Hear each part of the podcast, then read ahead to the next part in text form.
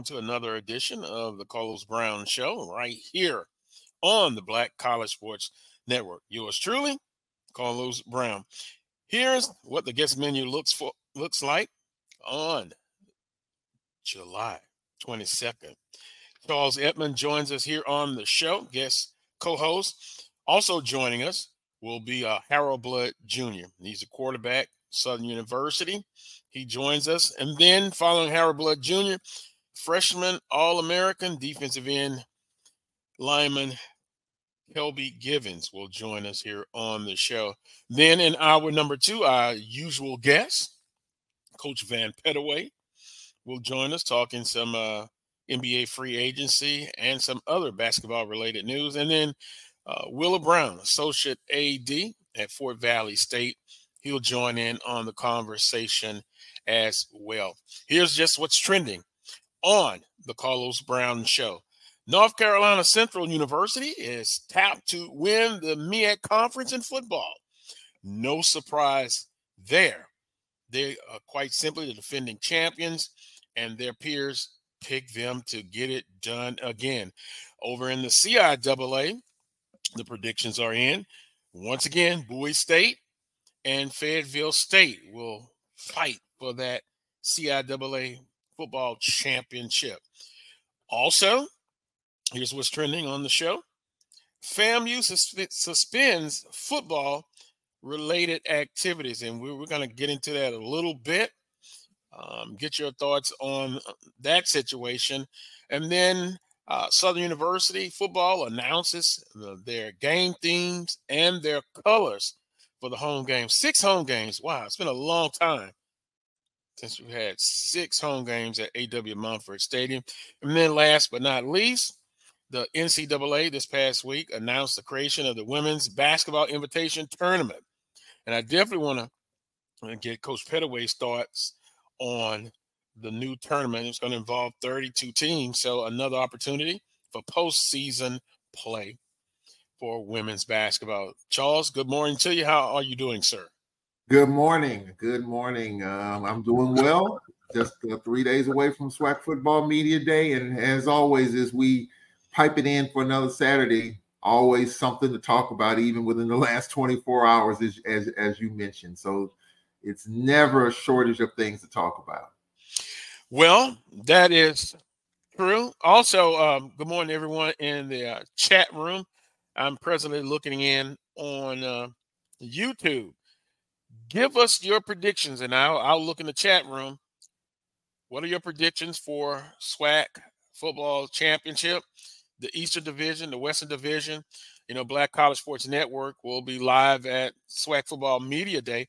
Unfortunately, I won't be there this year. It'll be the first time in ooh, since 2009 that uh, I, I, won't be uh, in attendance. But um, some pressing issues, training sessions that I have uh, for as a medical training session, uh, I won't be able to be there physically, but mentally I'll be there. And you'll see, uh, I sit there and charge my predictions for the East and the West. So I won't say it on today's show. I don't want to just, you know, spoil it. But, you know, each year, the Black College Sports Network, uh, they have the panel to give their predictions both for the East and the Western Division. So, with that being said, make sure you tune in Tuesday. Good morning. Uh, Jay Lawson uh, says he's checking in from hotter than Baton Rouge, Jackson, Mississippi. Oh, here we go, Charles. You know, it's been hot all over, and that high dome, that pressure, it, it's moving. So yesterday, the high in Baton Rouge was 98 degrees. Okay. Heat index was 109, and that's a cool day compared to how it's been the last couple of days. So, with that being said, everyone be careful out there. You know, um, that heat is nothing to play, play, play with. And Charles, for those who don't believe, and I have some some people that don't believe that global warming is real, you're foolish. Just look, the whole planet, it is hot everywhere. So govern yourselves accordingly. Yeah, we're, we're, we're setting worldwide records. We have the hottest temperature for the planet set here in the last couple of weeks. So I mean, not getting off into the whole scientific thing. You know, you can't dismiss the fact that global warming is playing a factor in this. And uh, buckle up. You know, hurricane season. We haven't had anything develop as of yet, but the, the oceans are just as warm as. So hold on to your hats, folks. Yeah. All right. Ivan Thomas, go Jags. Yeah. I, am sure you you know who that guy is. Uh, ho- hopefully, we'll have some breaking news on on that. Pretty sure, Charles. I, all I will say that person uh, is a, a, tremendous tight end, number one JUCO tight end in the country, and he's tuning in. Yeah, J G Boom Holly, it's hot here in Houston. Man, you don't have to tell me that. Houston and Baton Rouge are very similar. Well, uh, what's trending segment, then we're going to take a quick timeout. Uh, scheduled to join us first is Harold Blood Jr. And, and Charles, here's a guy that's uh, first and foremost coming out of the spring. Um, he has been anointed the the position of the number one quarterback. But this guy has graduated already. He's been in the program uh, multiple, multiple years. And it'll be interesting to talk with him about leadership and chemistry in the quarterback room with his receivers, um, the mental makeup of him. Because, you know, I, I often talk about the journey um, that we've been interviewing uh, the, the, players from uh, Southern University, but his journey is a little different. He's been in the system a while. Now he's number one going into fall camp. Very interesting. Comes from a, a uh, very decorated high school program in Destrehan. Um, it's going to be interesting to see what he has to say about you know going into fall camp. Um, this football team, this uh, program, Coach Dooley. We're, we're going to get into a little bit of all of that. Um, Charles Quicker, North Carolina Central, tapped to win the MEAC in football. No surprise here. No surprise at all. Um, you know, Coach Oliver's done a nice job over there. I got a chance to look at a little bit of the uh, MEAC Media Day. Good job over there. Nice little setup. So no, I'm I'm definitely not surprised. You know, typically we we pick the champs unless something crazy happens. So yeah, yeah, I'm not surprised at all. You know, and I was telling someone this year in the Southwestern Athletic Conference, it, it's to me, it's kind of hard in a way to pick the predictions because, of course, we know the games are won on the field. You got a lot of storylines. Um, you know, Coach Dooley, Coach Simmons, they they all will be there. And and one of the biggest things that you look at, the majority of the teams are going to be breaking in new quarterbacks. So it's going to be interesting to see how the uh, predicted order finish will will be. But again, it's one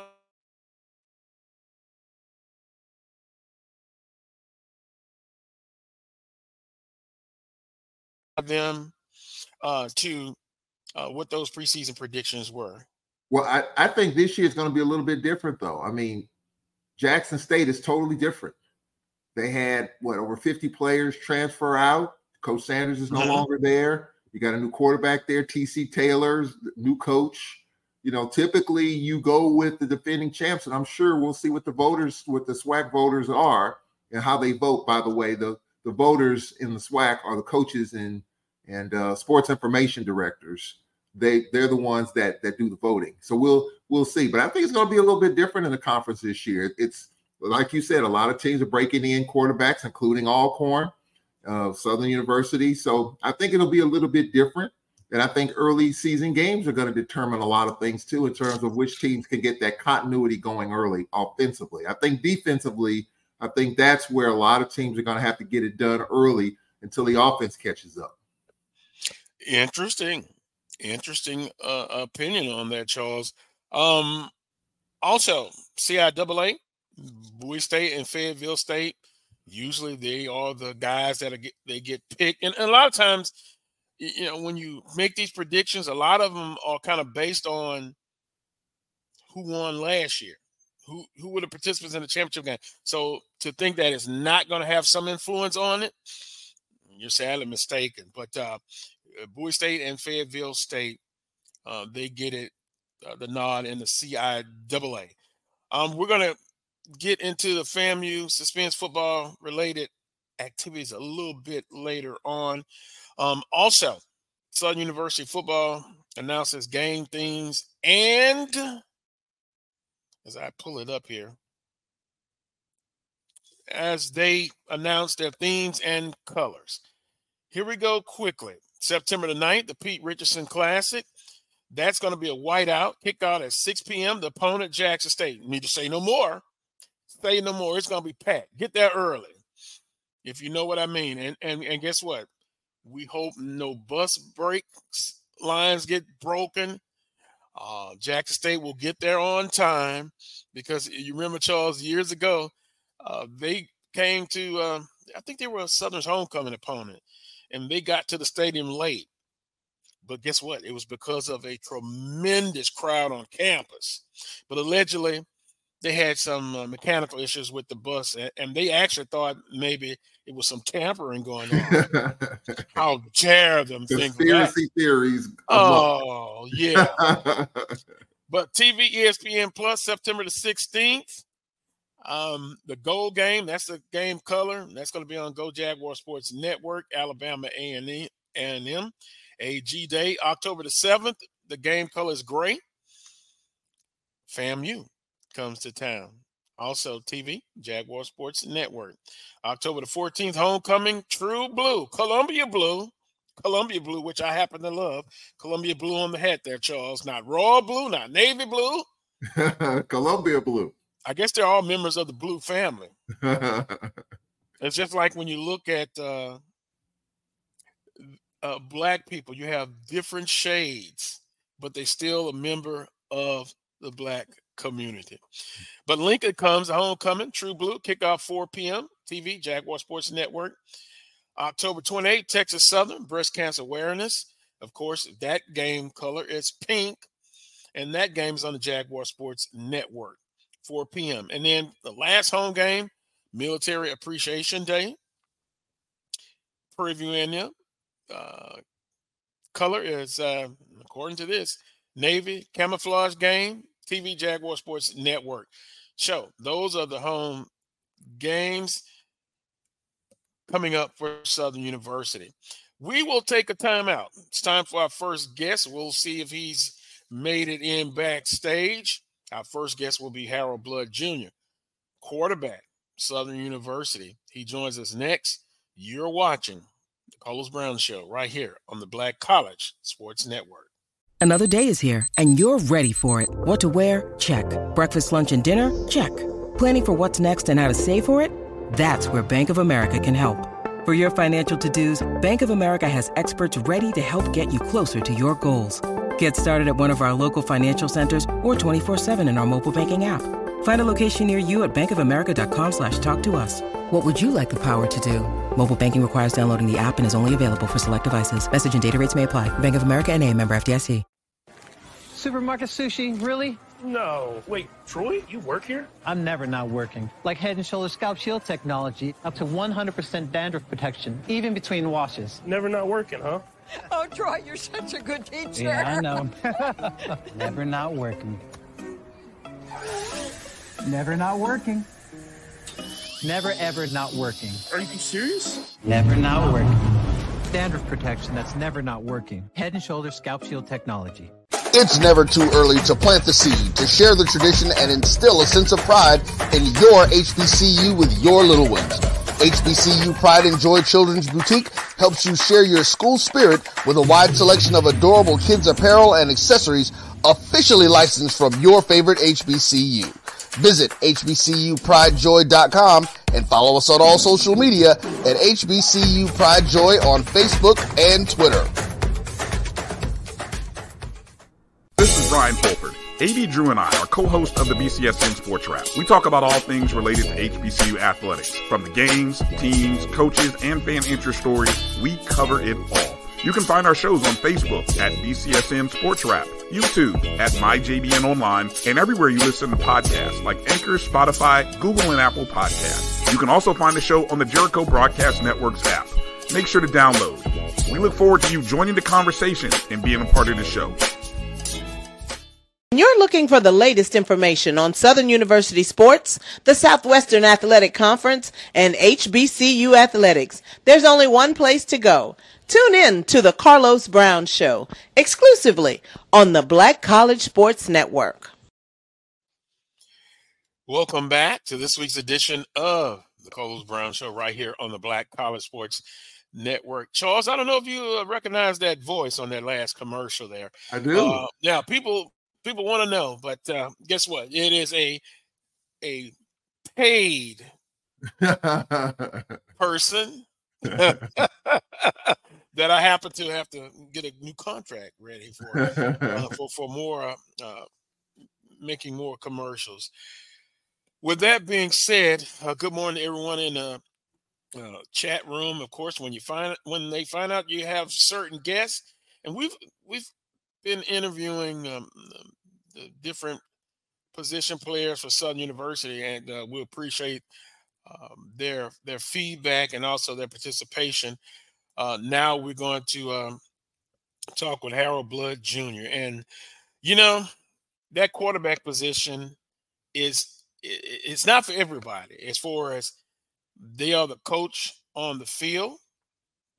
Um, they get a lot of the uh, accolades, but they also sometimes uh, they get a lot of the uh, conversation when things don't go right. So you got to have a certain mindset with playing that position. And and and, and Harold Blood Jr. to me, I mean, all of the uh, reports I've been getting passing by A.W. Mumford Stadium almost like after 10 p.m.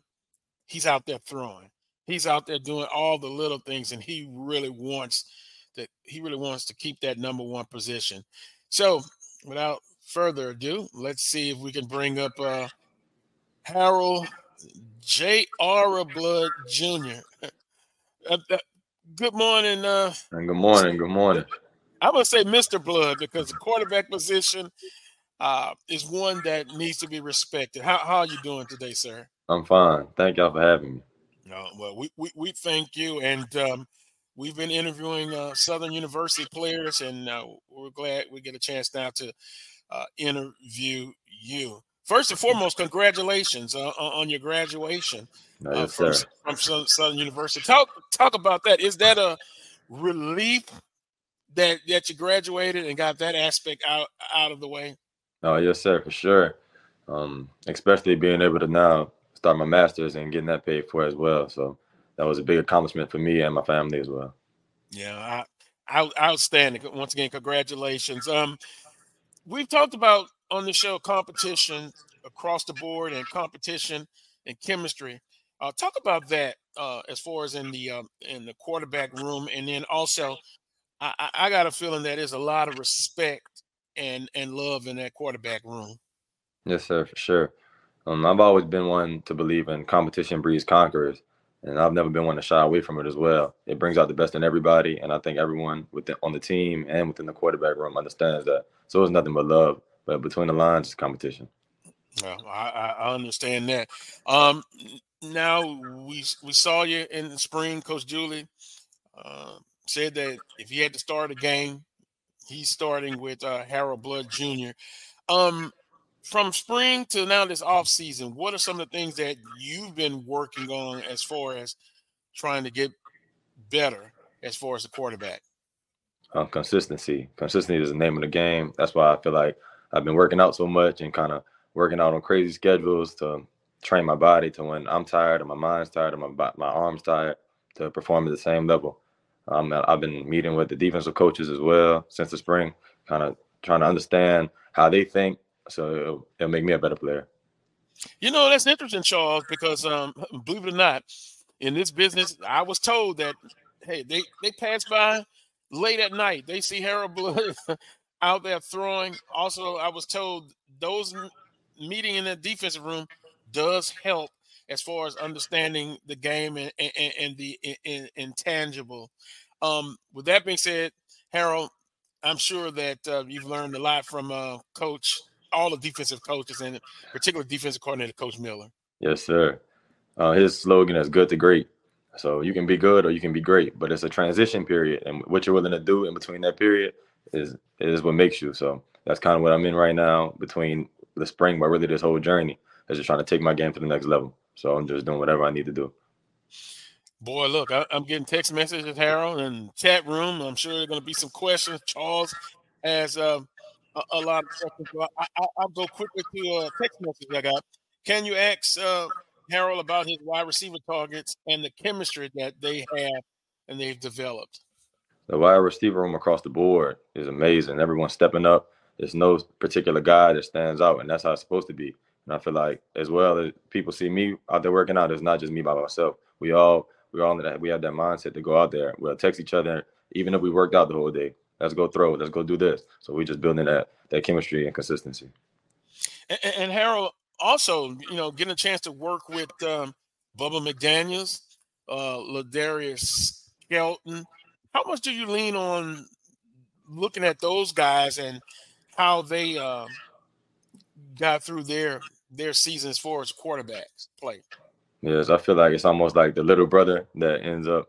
Uh, now it's his time. Uh, being able to see all of those guys go through everything they've been through, good and bad. So just being able to take everything that comes with the game and just in the same breath being able to pick up the phone and call them and ask them certain questions, what they would do on this play, how would they do this, how do they view certain things.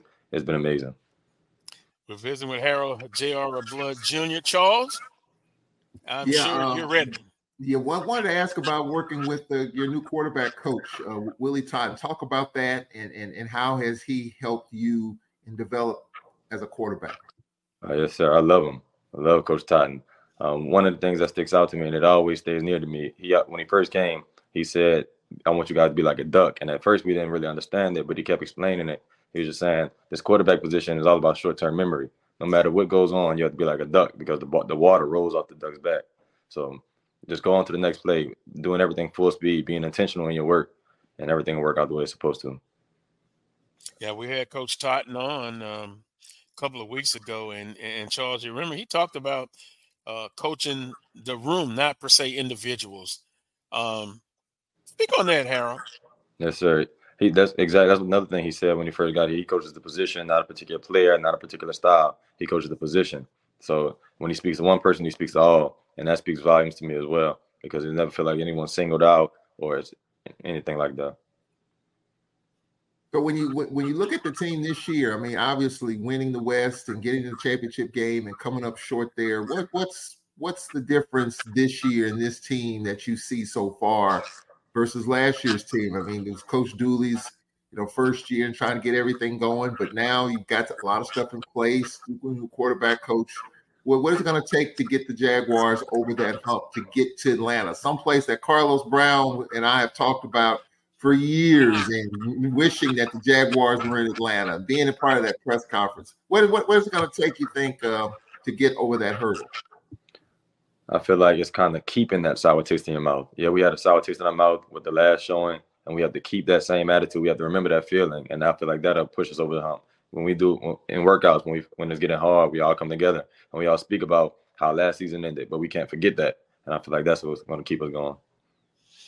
In other in other words, a short term memory. You kind of remember it, but then you kind of got to have the mindset of, yes, hey, that that was last year. Um, Harold, talk about a typical day as far as off season. You guys working and, and, and con- conditioning what's a typical day like time wise?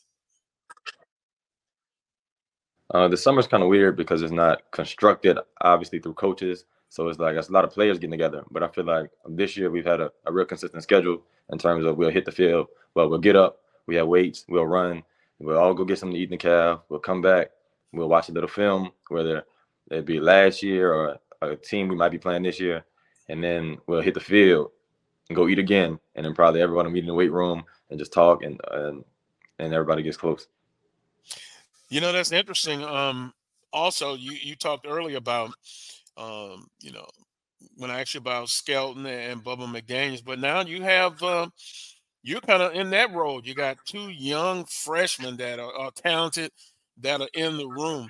Um, what is your relationship with them, and what what can you uh, relate to them about this whole process of playing on the collegiate level? Uh, yes, sir. I kind it's crazy. I kind of grew up with uh. I grew up with his brother playing basketball, and then I had Woods on his hmm. official visit.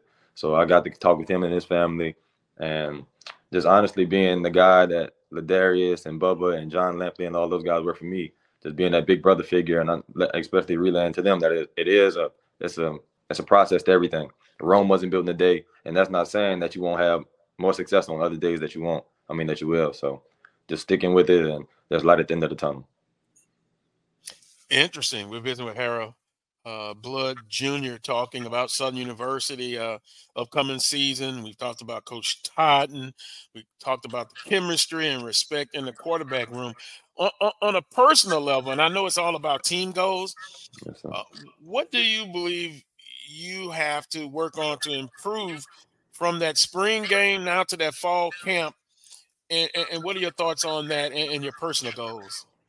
Uh, of course, my focus right now is team success and just being able to lead those guys to the best of my ability. But like I said, I knew coming out of spring, I wanted to be more familiar with defense in terms of a bird's eye view. What are, what are the defense thinking? What landmark do they have to get to so I can manipulate them? So that's really what I've been. I've been studying defenses like a defensive person, so I can be able, when it's my turn, I can do what I need to do, and just being consistent, um, and just being able to lead the guys to the best of my ability. You know, that, that's interesting too. Uh, once again, hearing you talk about that being in that defensive room, um, what did you pick up on some things right away, or is it a process of just, hey, look, knowing where the defense, what their tendencies are? Of course, playing quarterback, um, it's coverages that you're, you're familiar with, but hearing it from a defensive guy and what they're trying to do, it, it opens your eye and it confirms a lot of things. So it's almost like oh, I should have been doing this, but I'm glad everything happens for a reason, and I understand it to the full capacity now, and I'm going to continue to do that. So like a lot of things about the landmarks are, what they're trying to accomplish, and it's now it's confirming that. So now I know exactly where to go with the ball, or what needs to be done, or what I can check into to make it a better play. Yeah, and, and Coach Miller defensively, you know, very aggressive, and um, I, I think it will definitely uh, help you um, in your position of playing quarterback and being successful. Now, SWAC Football Media Day, you and Jalen Campbell will uh, be in Birmingham. Are, are you ready for uh, all the all the questions? Because a lot of uh, the teams in the conference they're they're going to be having new starting quarterbacks. So, yes, are, are, are, you ready for that? Oh, yes, sir. I'm excited. I'm excited. and, and um, also, when you when you look at it, uh, do you have relationships with um, any of uh, of the other players that are coming from the respective uh, schools? I have uh, some friends that go to other schools, but not necessarily the ones that are showing up the media day. No, sir. All right. Well, we're we're kind of seeing a little footage there. Thank you, Melanie, uh, from the from the spring game. And um, uh, Harold, I, that was my only time seeing you guys, but um, you know, according to other people that were at a, a lot of the practices, um, they they were pleased with what they what they saw. Talk, talk about if you can. There's Qualls there, uh, I believe, on the screen for a touchdown in the spring game. Yes, sir. Uh, spring game, it was an experience. Of course, we've been playing against the defense for the for the majority, well, all the practices, obviously, but um, so they know like towards the end of the spring, we know them, they know us. So it's kind of like a give and take game. But it was good to compete with those guys and understand what they're trying to do and they understand what we're trying to do to make us better. Charles, he said something very important. They're familiar with each other. In the spring games, a, a lot of times uh, fans, they really expect it to be like more game day like situation, but I, I, think it's just really vanilla. They're not showing everything in, in, in the spring game. It's just basically the, the basics. Mm-hmm. Do you guys agree with that? Yes, sir. Yeah, I, I do. I mean, I, I just think it's just knocking the dust off in a, in a, in a lot of situations and just trying to get to know one another. I, I, I totally agree. You don't want to show your hand too much. Um, so I think that's I think that's really important how you get it. With would would you agree that a lot of coaches say championships are won in the spring? How how do you value that? Um, the coaching staff we have, we feel like championships are won every day you go out there. You got to put your best foot forward. Yes, of course, the spring is a a big time for you, everyone to come together. But what you do from spring to the fall is, oh, really, when the season ends, what you do from the season end to the season begins and through the season is what wins championships. You have to be consistent the whole way through. Yeah, pretty much, Charles. It's an all year Yeah. uh, program as far as that. And and you saw Coach Dooley. We had him on last last week. Uh, talk about your relationship with Coach Coach Dooley. Um, Harold, to, to me, just my opinion, I, I could tell. Stevie Wonder could tell that Coach Dooley coached under Coach Pete Richardson. Same kind of personality. Yes, sir. But you, uh, you, you may have a different thought about Coach Coach Dooley. Oh no, sir. We love him. We love him. We love the way he pushes us. Of course, it's almost like um, a child that they might get fussed at by the, the parent every now and then. You don't understand it then, but after you do. So we all kind of we bought in. Now, whatever he asks us to do, we do it. The coaching staff, whatever they ask us to do, we do it because we understand we're all going trying to get to one goal. Everyone's at. They're not telling us to do anything, the well, the wrong thing. Yeah. Well, my my and we appreciate the time uh, coming here on on the Carlos Brown show. Um, my my last point to talk about is just simply this. Um, overall, your thoughts on the offense as far as from last year to this year with the, uh, with Willie Coach Totten now part of that offense and some other additions on the staff. Um, what are, what are your thoughts about this upcoming 2023 football season? Yeah, we're excited and we're on a mission. Uh, we're more comfortable, of course, than last year, and we just have a chip on our shoulder. And that's all. Well, Charles, if you have a follow up question, if not, Yeah, um, I'm, I'm always, you know, I'm around some of our players this time of the summer. How, how, and, and, and, and you talked about the routine that you have during this time. Not a lot of coaches can be out there with you guys, the strength and conditioning coaches out there. How, how tough is this time of year? How easy is this time of year? Because your classmates aren't there. Time does go by a lot slower. Right. And I'm sure fall camp will come come up in a couple of weeks. But talk about this this time of the year. Is this kind of the dog time, the dog time of the summer, in which you just things are going a lot slower? We know they'll Mhm. pick up in the next few weeks, but talk about this time of year and keeping your focus uh emotionally, mentally, physically, because it, it is kind of a slow time and it's hot out there too. Yes, sir. I feel like it comes down to mindset. We've been training our minds. Um, it's in the beginning, of course, it's growing pains because it's not structured. So it's player led and it's, it's nothing's mandatory. So it all comes down to mindset. What do we want to do? What do we want to accomplish? And then everyone started to buy in. And after a while, it, it was no more uh, fussing or back and forth. And now everyone, okay, we want to go to field this, this time. We want to lift at this time. We want to watch film at that time because we all have a common goal. So I feel like that's the best part of the summer. Even though it starts off as a growing pains, it, we came together. E- e- even though you said it's not mandatory, well, what's what's the message to try to kind of make it mandatory? Yeah, is, is, is there anything sure. that's anything that's said about that? Hey, we got to get this thing done. It's just the middle of July, but hey, we we got to get out here. Yes, sir. Yes, sir. push push through. Yeah, yeah. Talk, talk. I mean, is, is there a strong, stern message that that somebody is sending? Like, hey, we got we got to get out here. Even though it's the middle of July, it's slow, but this is where we got to get it done. Yes, even though it's not mandatory or mandatory in quotes, um, I feel like the players together and just saying that there's no other way, no other way but through. Honestly, you we can't just expect to come to fall camp and be clicking on all and click on all cylinders or expect when the season come we could just press a button. It has to be muscle memory. It has to be trained. Everything has to be has to be routine. So then it's clockwork when that time comes. Yeah, I you know I I can understand that competition, uh, goals, responsibilities, leadership. Um, that's what you have to bring, and you have you, you know, and then you have to push even the freshmen. Yes, who sir. you know it's a big adjustment coming from the high school to the uh, collegiate, bigger, faster. The practices are are, are much more intense. Mhm.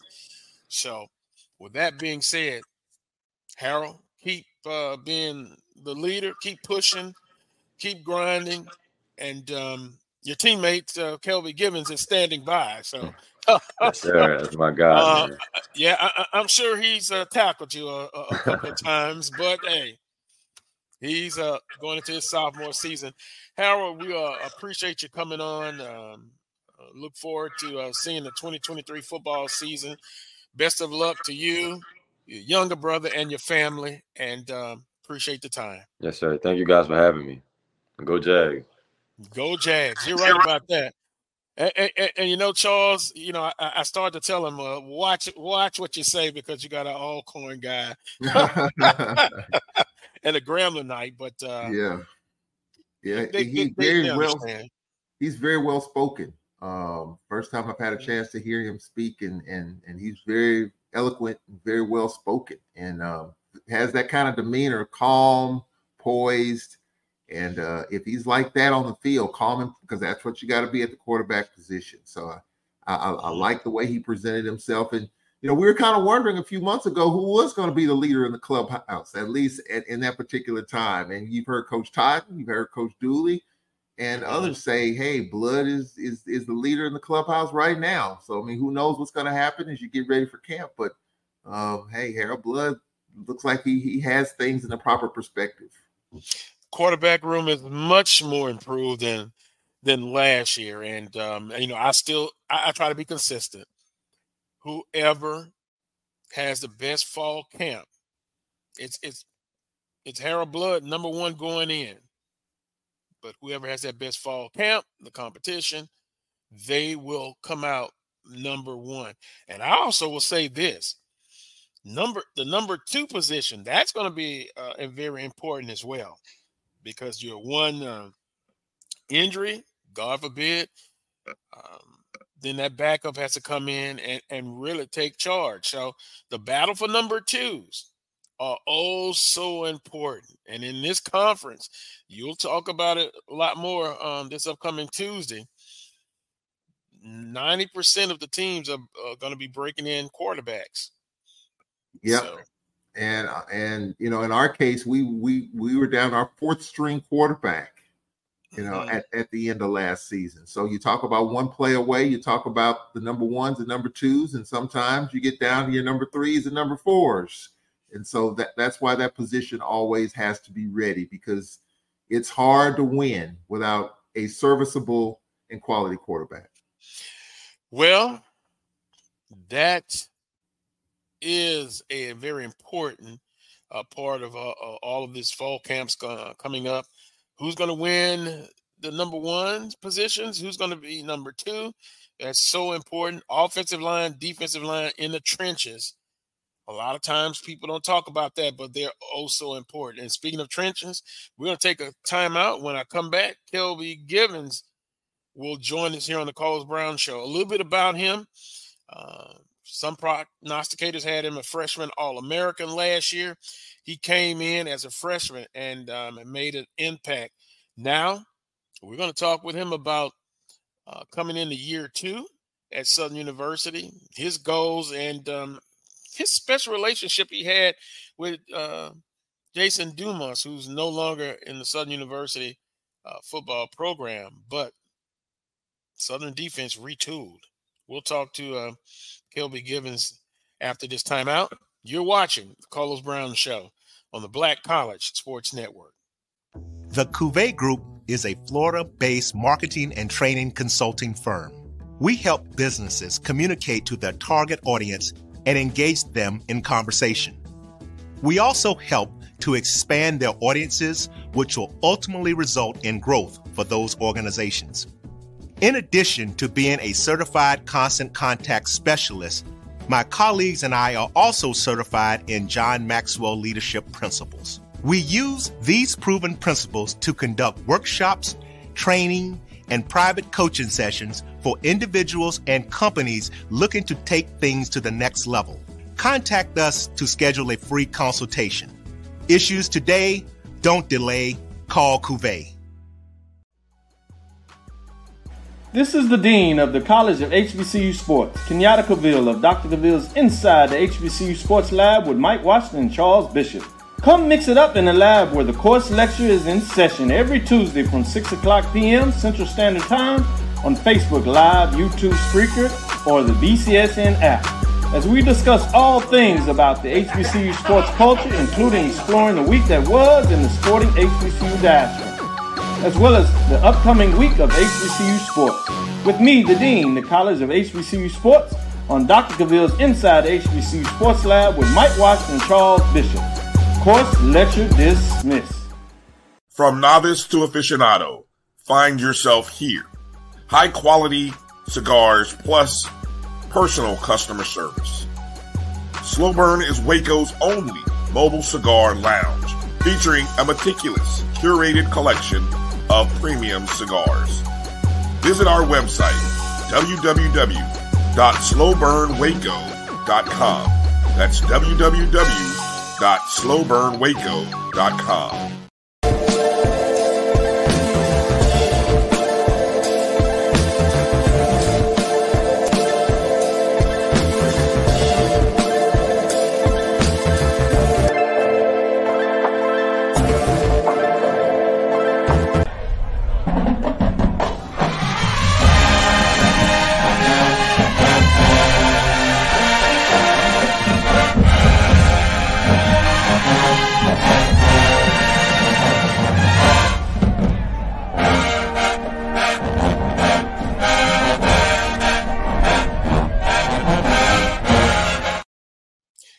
Welcome back to the Carlos Brown Show right here on the Black College Sports uh, Network. Uh, make sure you like, hit the notification um, on YouTube for the Black College Sports Network and the Carlos Brown Show. We uh, would appreciate it. Appreciate that. Good uh, morning and afternoon to everyone in uh, the chat room. Our, our next guest here on the Carlos uh, Brown show is Ckelby Givens. And speaking of defense, he had a successful freshman season at Southern University. And, uh, you know, Charles, it's, it's, you know, we, we talk about the adjustment from being a freshman uh, coming to be a freshman on the collegiate level from the high school level. But this young man had the, the, the, the, awareness, the mental toughness, and the physical ability uh, to get it done. And a freshman uh, all, all American uh, for Southern University. And he's none other than uh, Ckelby uh. So we'll introduce him in in, in one uh, second here on, on, the show. But uh, man, expectations are high, not only at Southern University, but across the board. We look at um, the, the, the predictions that are going to uh, happen at SWAC Football Media Day. Alcorn in the West, Grambling State in the West, Texas Southern, Prairie View. What are they going to do as far as to handle those expectations? Absolutely. I mean, I can talk about what's going on right here on the beautiful campus of Alcorn State University. The expectations are high here you know, coming off six straight division titles, two subpar seasons in a row, and our fans are giddy. And I think I'm putting it mildly. Uh, you know, when you when you take a look at it, so the expectations are high here. Uh, we're going to have a new quarterback in Tyler Macon. Aaron Allen, who was our starter last year, he is back. Um, he decided not to have shoulder surgery, I was told. So he's been rehabbing. I've seen the videos of mm-hmm. him on social media. So the Braves, you know, offensively, what's that's going to look like? Jarvion Howard, he'll be at media day. Our defense got better late in the season, and it's going to be a tough start with USM and Stephen F to start the season. So expectations are high there. I think expectations obviously are high at Southern. The one, the one place though I'm looking at Texas Southern, a team that kind of had a little taste of success, you know, beat Southern, and you know they were kind of in the race late. Um, so we'll we'll see. Andrew Body in his third season this is a key year for him. They got a new defensive coordinator in Everett Todd, who came over from Grambling. That defense nationally ranked in a lot of categories. I'm anxious to see what Texas Southern's going to look like. And we go to Texas Southern, by the way, in, in a huge game. So I think there's a lot of expectations in the West from a lot of teams. Will Hue Jackson's year two look good?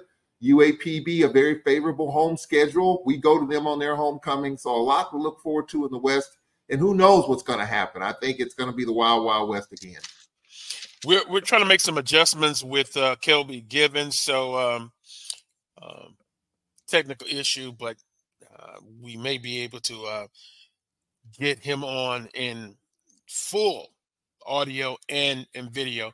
But if if not, we'll at least hey I, will accept just the audio part. But uh, they're making adjustments uh, as we speak, so we'll have him. Just give you an update on on Kel, uh, Ckelby Givens. Um, and again, my predictions will come out Tuesday. We'll we'll see and uh, we'll we'll get uh, a lot of feedback. I remember last year, um, or two years ago, I picked FAMU to get it done, and the Jackson State fans let me have it. I appreciate it. I love it. I, I know they love me. Um, but now you look on uh, on the eastern side. Can this be the year that FAMU gets it done? You know, I, I understand the, the, situation with the, the video uh, coming out yesterday and um, Coach Simmons uh, making a, an official statement that um, this it's not acceptable what happened. We'll we'll get a little bit more into that. We'll get an AD's perspective on that. We'll we'll we'll get more into it. But can they get it done? Jackson State, new coach, new quarterback. I, I think Mr. Brown will perhaps win that that position. He's a quarterback that uh, has FCS experience, came from South Carolina. I still think Jackson State will be tough they they will be tough. Alabama State, great defense, quarterback issue, offensive issue. They fit the norm like everyone else, breaking in uh, a quarterback situation. So you want to see competition across the board, even at those institutions, those football uh, programs. I think it'll still be excitement post Coach Sanders. Oh my God. I don't I hope I don't have to keep saying that. There will always be excitement. There will always be stories, twist. Hell, the Southwest Athletic Conference, like that logo on there, they don't have to take a backseat to anybody. There will always be interest. And I think you'll see the same thing Tuesday. Okay, we're ready. Coach uh, Coach Melody, our producer back there, Ckelby Givens. I think we got the situation straight. Oh, yeah, there he goes, live in color. Ckelby, good morning. Welcome to the Carlos Brown Show. How are you doing? Thanks for having me. Oh, thanks uh, having you. Look, I- am getting poured in with uh, questions already from the chat room, people that have my personal uh, cell phone number. But with that being said, pleasure having you on. Um, you had a very successful freshman season. Um, your thoughts on on that season and and the big adjustment from high school to uh, collegiate play freshman year. Um, I had a pretty, I had a pretty solid freshman season. Uh, I was able to start as a true freshman. That was honestly a blessing. And uh, when you talk about the transfer from college ranks to the, uh, well, from the high school ranks to the college ranks, I think it was, it was a big adjustment that I had to make. I had to realize I wasn't as good as I thought I was. I understand. Adjustment, but you know, I, I, worked hard and I was able to have a, a pretty solid freshman season. A pretty, pretty good uh, you're being modest there, Kel, Ckelby. Um, question from the chat room: Can you ask Givens about the DM room replacing Lang and Lewis? Pretty uh, important guys that were in the program last year. Uh, yes, sir. Um, we have we have some guys. We have some guys. We have uh, to name a few: Tyus Brown, uh, Jordan Monroe, uh, Darius Harry, Cameron Palmer, Jelani Davis, uh, and we got a, a vet, Davin Cotton, who's supposed to be coming back. So you know, the DM room is going to be pretty stacked, and it's going to be great competition come fall camp. Competition. That's that word, uh, Ckelby, that we've heard about. How important is, is, is that having that competition in that D line room? Uh, it keeps you on your toes, uh, so you can know that you're not as good as you think you are. You can't you can't get comfortable, and that that's what football is all about. Is always about competition and that's that's what I stand on. Competition, you always got to be competitive. That's the type of guy I am. Yeah, as we kind of look at the highlights, that's uh, against uh, Mississippi Valley State. We saw against Alcorn. Uh, Charles, don't shake your head. Uh, he he played well against Alcorn. Ckelby, uh, Charles, the other guy in the room, he's the broadcast announcer for Alcorn State University. So, kind of give you uh, uh, that that heads up on on uh, on Charles Edmonds. But um, pretty pretty good season for you. I mean, I'll be honest with you, Ckelby. A lot of times it, it, it's tough for a freshman to come in, but I think your foundation was set at Captain Shreve. I had a guy that that, that, that told me he couldn't remember ever, or it's been a long time that they've gotten a player from Captain Shreve to come to Southern University. So, uh, talk about that foundation you got in high school at Captain Shreve. Well, that's actually funny because my older brother, uh, he played defensive tackle for Southern, and he was a class of 2018, and he he played for Southern. He came from Shreve, so you know, he maybe he just didn't remember him. But uh, my older brother, who's at UTSA now, he was a, a, student assistant last year. Now he's a graduate assistant at UTSA. But um, but yeah, I, I feel like uh, you know, we had we have some guys at Shreve. They have a lot of uh young prospects, and uh, I know Southern they're, they're looking at a couple of those players right now. Yeah, you, you, you're you're absolutely right. Hey, I forgot about your brother. Um, grad assistant now at University of Texas San Antonio. Absolutely correct. Uh, con- congratulations uh, to to your brother. Spring practice, you participated in it. That was your first one. Um, kind of your thoughts of coming out of spring practice, getting ready for fall camp. Uh, my thoughts coming out of spring practice is that uh, as of me personally, I got to get better, uh, especially with my pass rushing. Uh, well, with all phases of my game, I got I got to become a better player. Um, and as for the team, uh, it seems like we got our guy at quarterback, but we'll see during fall camp. But as a defense, we're we're gonna be pretty good. We got a lot of vets coming back, and that's you know that's always great to hear when you got a lot of uh, starters coming back. So we should be good as a defense. No, wait a minute, now Kelvin, you played inside some last year, right? At, at defensive tackle. Hmm, I know. Am I right? Okay, you was you was you was on you was on the outside D line. I could have swore I saw you inside sometimes, but hey, I'm glad to get that that that straight. Charles. Yeah, I'm, I'm a little unnerved looking at these highlights because the first highlight that pops up on the screen is against Alcorn, and several of those clips against are against Alcorn. So I'm uh, hey, I'm just, un- that's just hey, the way it happened. Mean, that's the way it happens. It's life. It happens. But I, I, I, you know, the game that stood out to me defensively was the Bayou Classic, especially in the second half. How you guys really turned it up defensively in the second half to kind of put that game away. What what's what was the turning point in the defense for you, especially in the latter half of the season, in which you know defensively you guys really stood out? Uh, we just started cleaning up the little things like uh, you know, not jumping off sides and uh, you know leverage little small details that we started picking up at the end. Which you know at the beginning of the season, a lot of defense has problem with the mental the mental errors, and I feel like we picked up on that at the end, and we became that you know that dog day defense.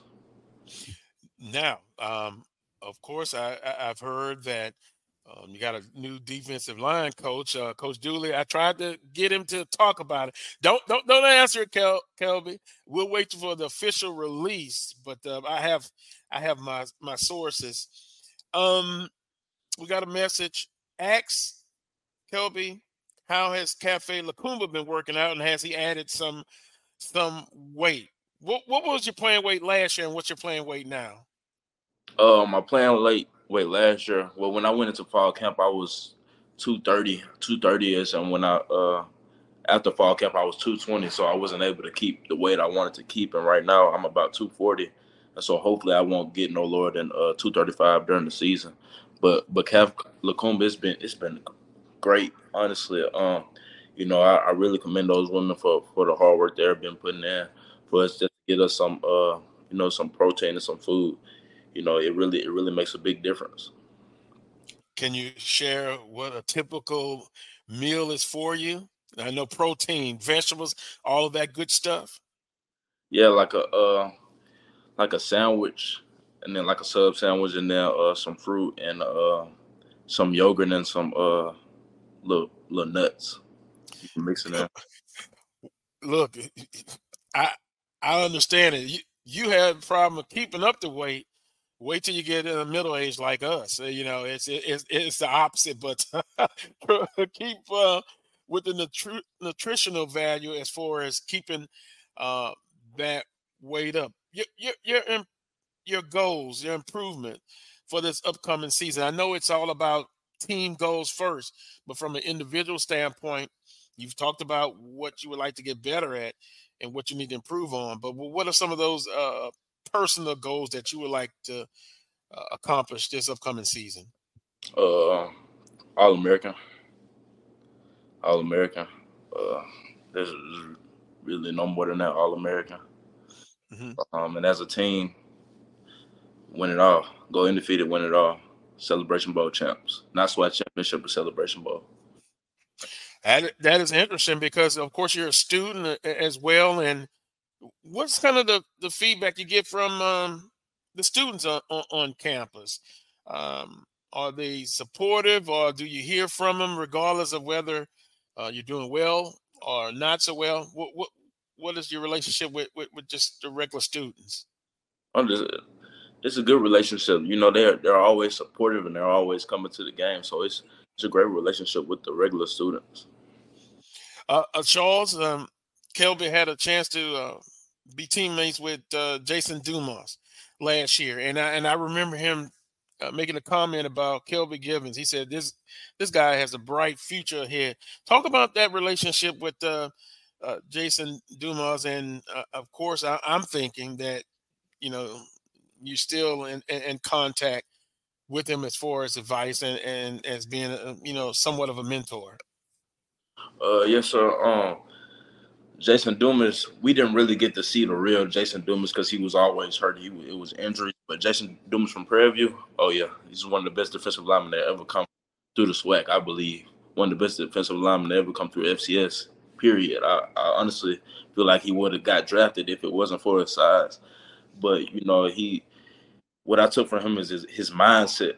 He says mm-hmm. mindset like he told me like one day I practiced, I was like, man, I just I'm not feeling it today. He was like, bro, it's a mindset. And I mm-hmm. like, right, it's it's all a mind thing, you know what I'm saying? You know, my body might not be feeling 100 percent healthy, but you know, it's a it's 99 percent, like they say, it's 90 percent mind and 10 percent physical. And so, um, and I also took, you know, his hard work, his work ethic, is unmatched. You know, I feel like I personally feel like I'm the only person who can match his work ethic. And I saw, you know, the work he put in in the weight room, how he benched 500 and how he power clean for 105 pounds. And I just like that guy. He's just he's just crazy, and I just hate, you know, to see that injuries, you know, hurt his career in such a fashion. Yeah, I, I, you know, I, I, saw on social media that um, that lift. Uh, my goodness, I almost fainted just looking at it, wishing of my younger days, but nowhere near could lift that amount, uh, Charles. But um, uh, yeah, G Boom says Doom is back at PV to complete his uh, degree plan. From an academic standpoint, um, Ckelby, what's your your major and uh, how you're progressing as far as on the academic side? Uh, mass communication. Uh, that's my major. I like to I like to write and I like to read, and so you know that's that's what I want to do. Uh, I like to, you know, if football doesn't work out, Lord willing, I'll go into sports journalism, and so that's what I like to do. And I've been I've been progressing on the academic side uh, greatly. Um, my GPA was over was I know it was over a 3.0 for sure. I'm not sure what my GPA was, but I know it was over a 3.0. So I did pretty solid in the academic ranks, but hopefully I'll get a 4.0 these uh, next upcoming semesters. There, there you go. Expectation. Go ahead, Charles. Yeah, you, you know, you talked about mindset. What, what's what's the mindset uh, now at this point? Um, here it is, third week of July, the dog days of summer, fall camp's right around the corner, kind of slow, slow go on campus. What what's what's what should be the mindset and what is the mindset right now as you kind of get ready for fall camp? Uh, I don't know if y'all ever heard Coach Dooley say this, but one and zero. Oh. All you gotta do is go one and zero oh right now. September. I, have heard that. So that's our mindset right now. Uh, we're not worried about anybody else but ourselves right now, and so we just we're just trying to go one and zero. Oh. Yeah. Well, I, I, you know what? I can understand that. Um, we, I think we covered everything as we see the highlights coming back up again. Um, we've interviewed on this show some of your um, uh, new teammates, Zachary Christian, uh, Jelani Davis, uh, Rasheed Lyles. Talk about just that that brotherhood in, in that room iron sharpening iron, pushing each other. Yeah, iron, iron, I believe in that. Uh, that's some proverbs. Iron sharpens iron, and I definitely believe that. Um, you know, uh, I've, I've created a, a, good bond with Rasheed Lyles. He's a, a transfer, graduate transfer from Tech, and uh, you know, we work out with each other every day. He's my weight room partner and I, and we constantly push push each other and push each other because I know I'm gonna need him on, on third and one, and he's gonna he's gonna be one of our top guys coming back. Well, coming on defense. Many people don't know about Rasheed, but he's he's gonna be a guy, and he doesn't really say much. But y'all gonna be hearing a lot a lot from him when the season comes. But uh, Jelani and Christian, you know, those are those are good hardcore guys. Uh, I haven't had a problem with them at all. Um, they come to work every day, and that's all I can ask from them. Well, as I look at these high, highlights, uh, uh, Charles, there we go, number uh, number zero. Tell me a little bit about him, the running back from um, Alcorn. Jarvie, for me? Oh, yeah. I, am being facetious, Charles. I know. Oh yeah, was, yeah, but... yeah. Jarveon Howard. I mean that that that's a guy that's going to be featured again. He had 250 carries last year, so I'm, I'm, I'm sure that's that's one of the guys that you're kind of looking forward to lining up against.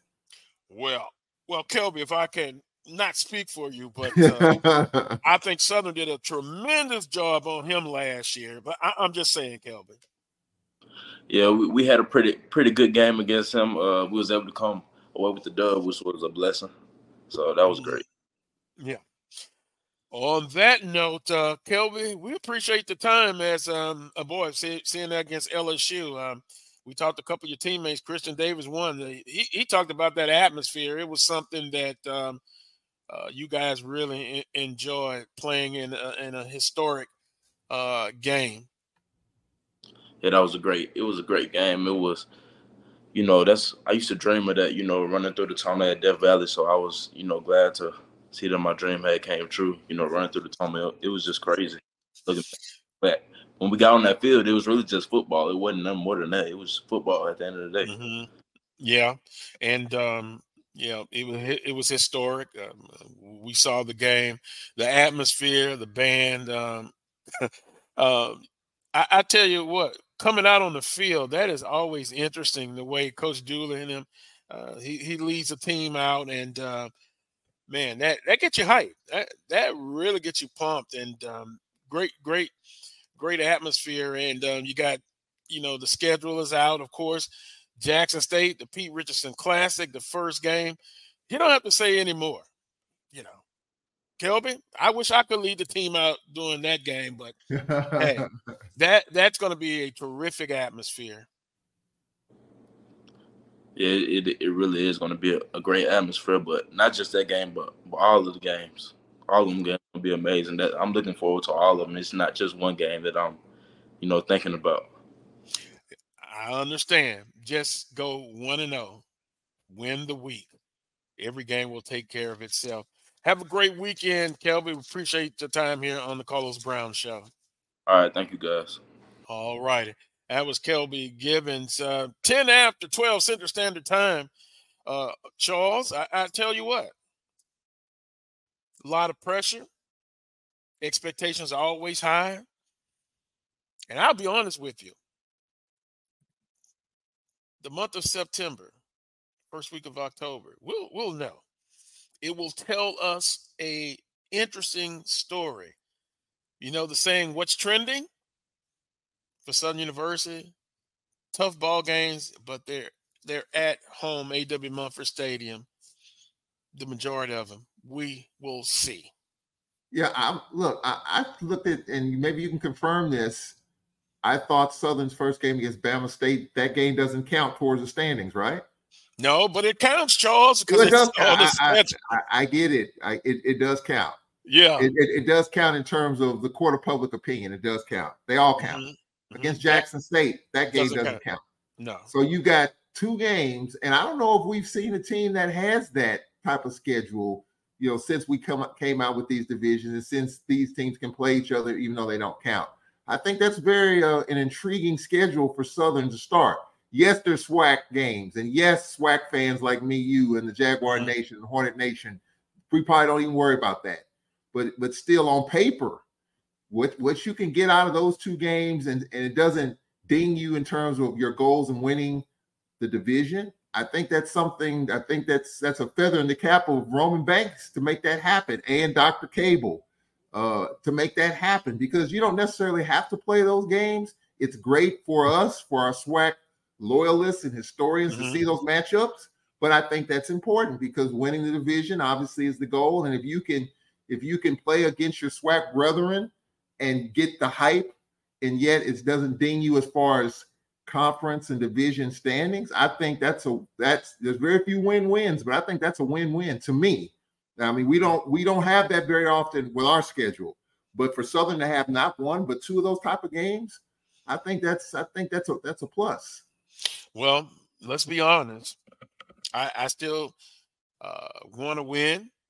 Um, you know what happens when teams roll off the schedule? Southern Mhm. Jackson State will always play. Mm-hmm. Always play. Um, fast. Go back to last year when I saw Dr. Cable and I talked to him. I was like, "Hey, when when is Southern coming on the schedule?" And he had this little twinkle look in his eye. He said, "You'll find out very short." I'm like, "Oh, come on, Dr. Cable, tell me." Right then, I think he was kind of letting me know that Southern Alabama State were going to play, and boy, they're going to play in Montgomery the first game. So you know, it's important. It's the game on the schedule, and I hope, and I hope people don't feel like well because it's not a conference game. Oh yeah, It's yeah, it's not important. It is very Yeah, absolutely. important. Yeah. Yeah.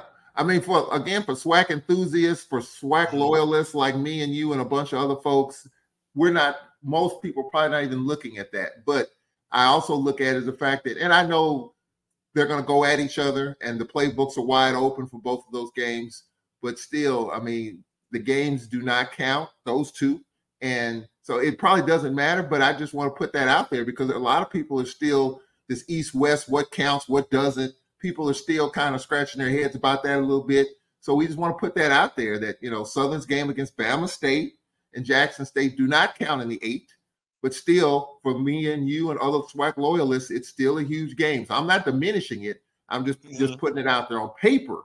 You, you won't see that. But for us loyalists, they all matter.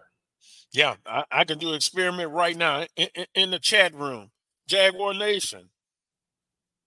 Those first two games, you want them and you want them bad for us Right. to win.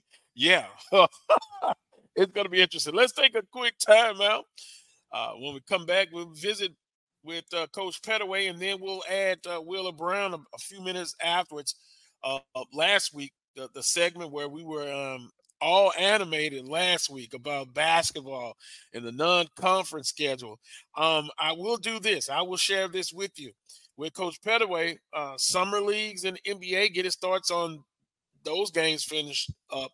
Um, very popular now, in, in my humble opinion. Uh, James Harden and, and Damian Lillard still. What's going on with that? And also the NCAA, the new WBIT sponsored event. We'll get him. Uh, no, no, Pat. Look, you're getting a second hand if you go on that phone. I, I get it straight and hot and, and quick.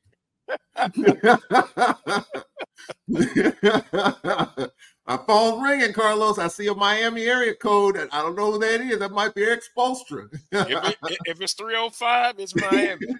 We'll take a time out. You're watching the Carlos Brown Show on the Black College Sports Network. If you think all pads are exactly the same, think again. This is Always Ultra Thins reinvented with the Always Triple Protection System. This pad wicks gushes 90% faster, absorbs even more so you can feel dry, and locks odors in. Rethink your pad for up to 100% leak-free and odor-free comfort with the totally reinvented Always Ultra Thins. This is always like never before.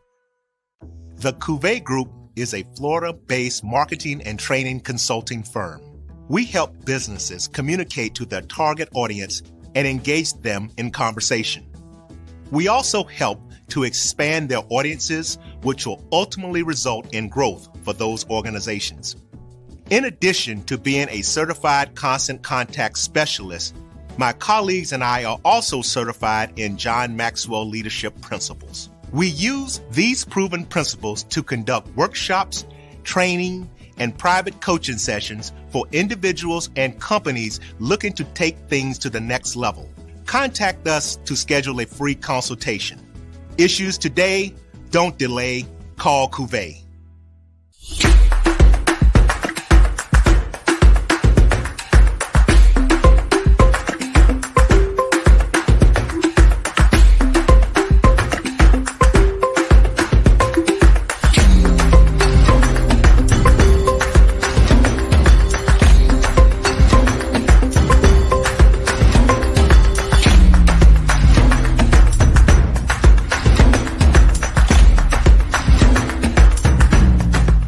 You're looking for the latest information on Southern University sports, the Southwestern Athletic Conference, and HBCU athletics? There's only one place to go. Tune in to the Carlos Brown Show exclusively on the Black College Sports Network. T. Madden and Associates is a sophisticated and experienced law firm located in your neighborhood. We're turning injury to cash. T. Madden and Associates obtained almost $2 million for my injury. They turned my injury to cash. Now, we can't guarantee how much your injury is worth, but we've recovered millions for our clients. Call T. Madden and Associates at 833 PAID 123. That's 833 PAID 123.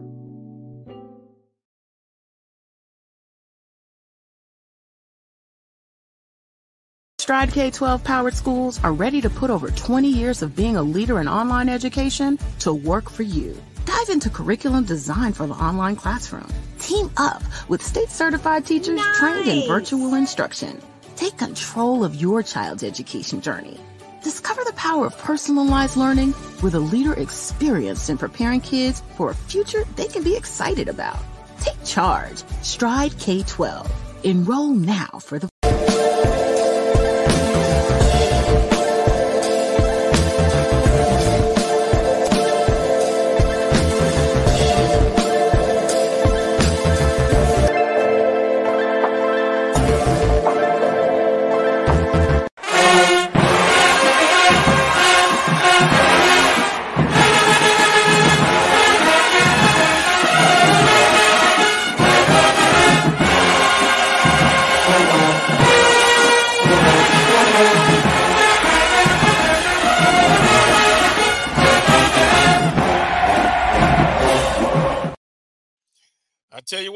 Charles, I, I did hear from Pat Riley during the break.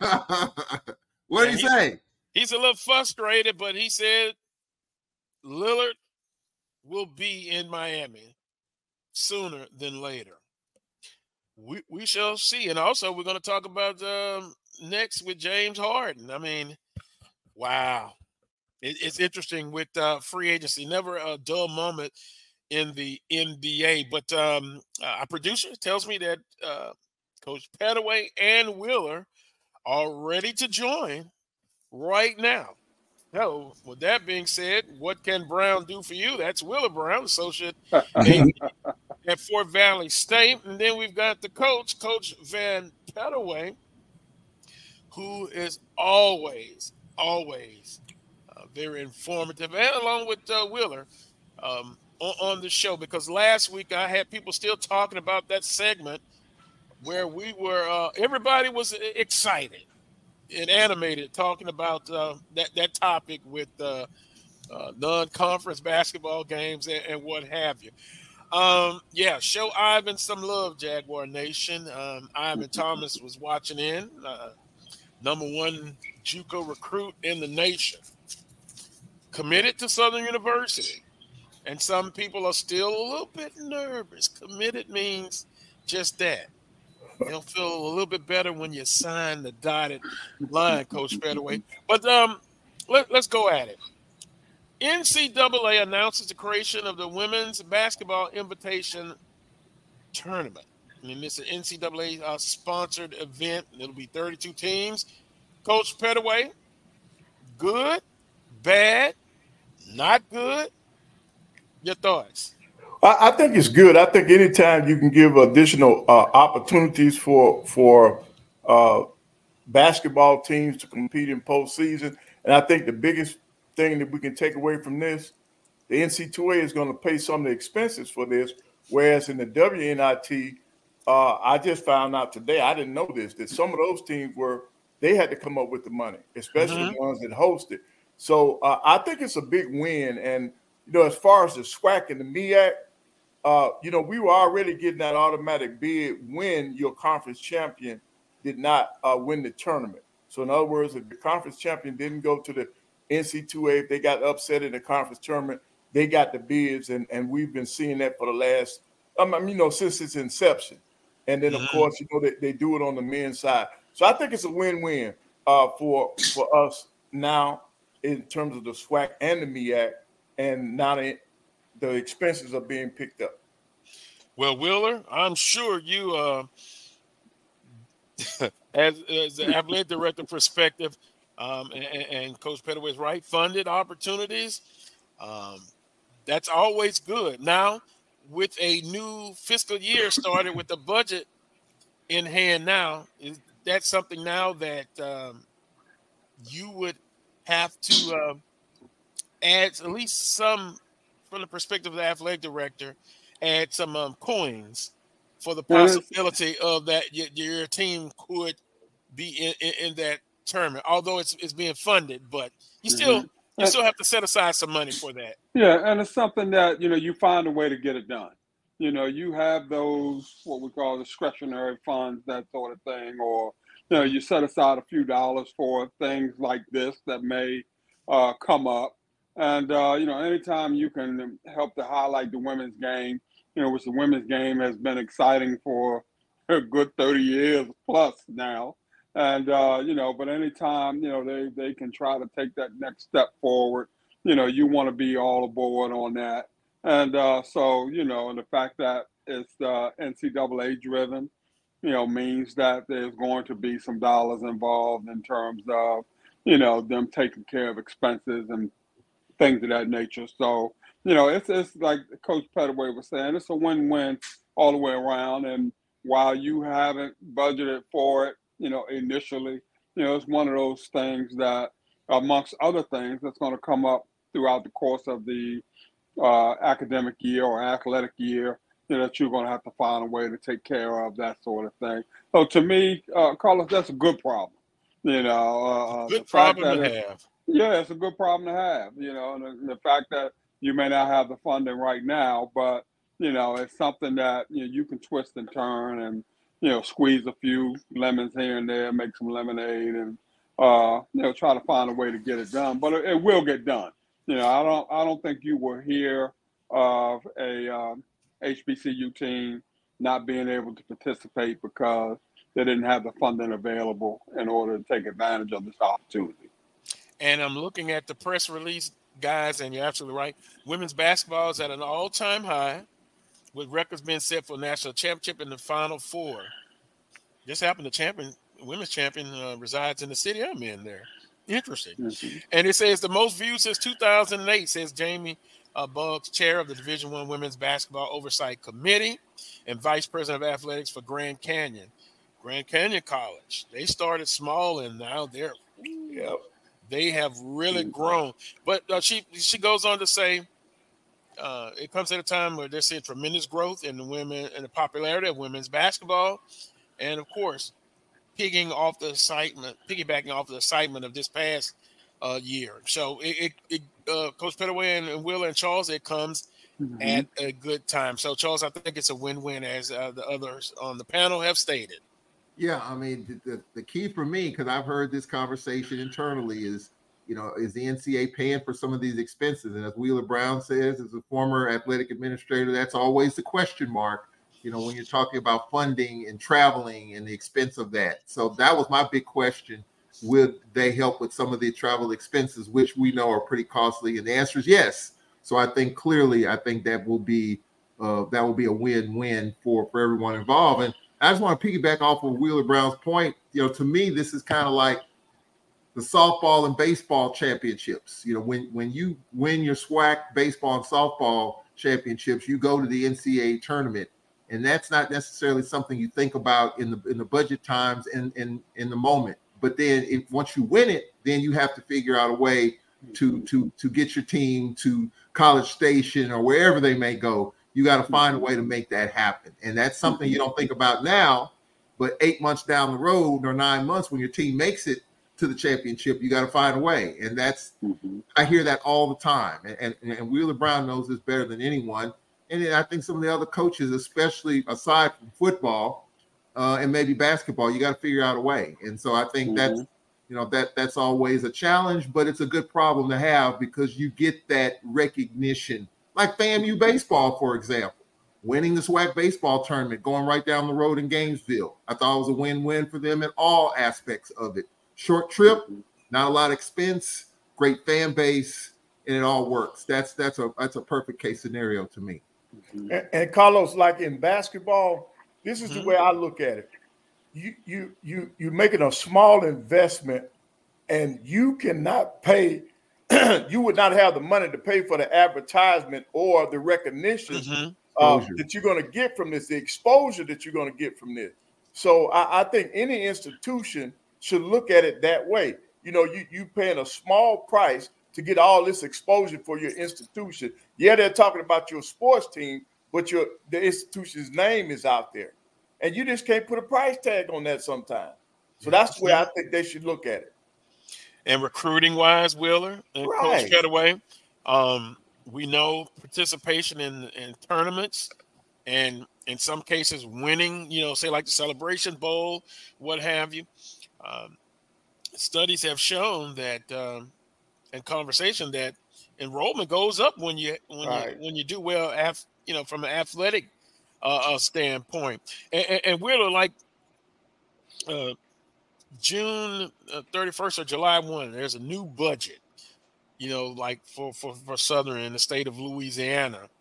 Um, talk about that process and that plan a lot of times um, after you officially see what you have to work with. I know you have a plan beforehand and a process that you like to see, but after you have seen what you have to work with, um, how do you uh, develop that you know what you need to do as far as an athletic program after seeing the fiscal budget even even though uh, you think that you know you're going to see every nickel and dime on July one, you're really not.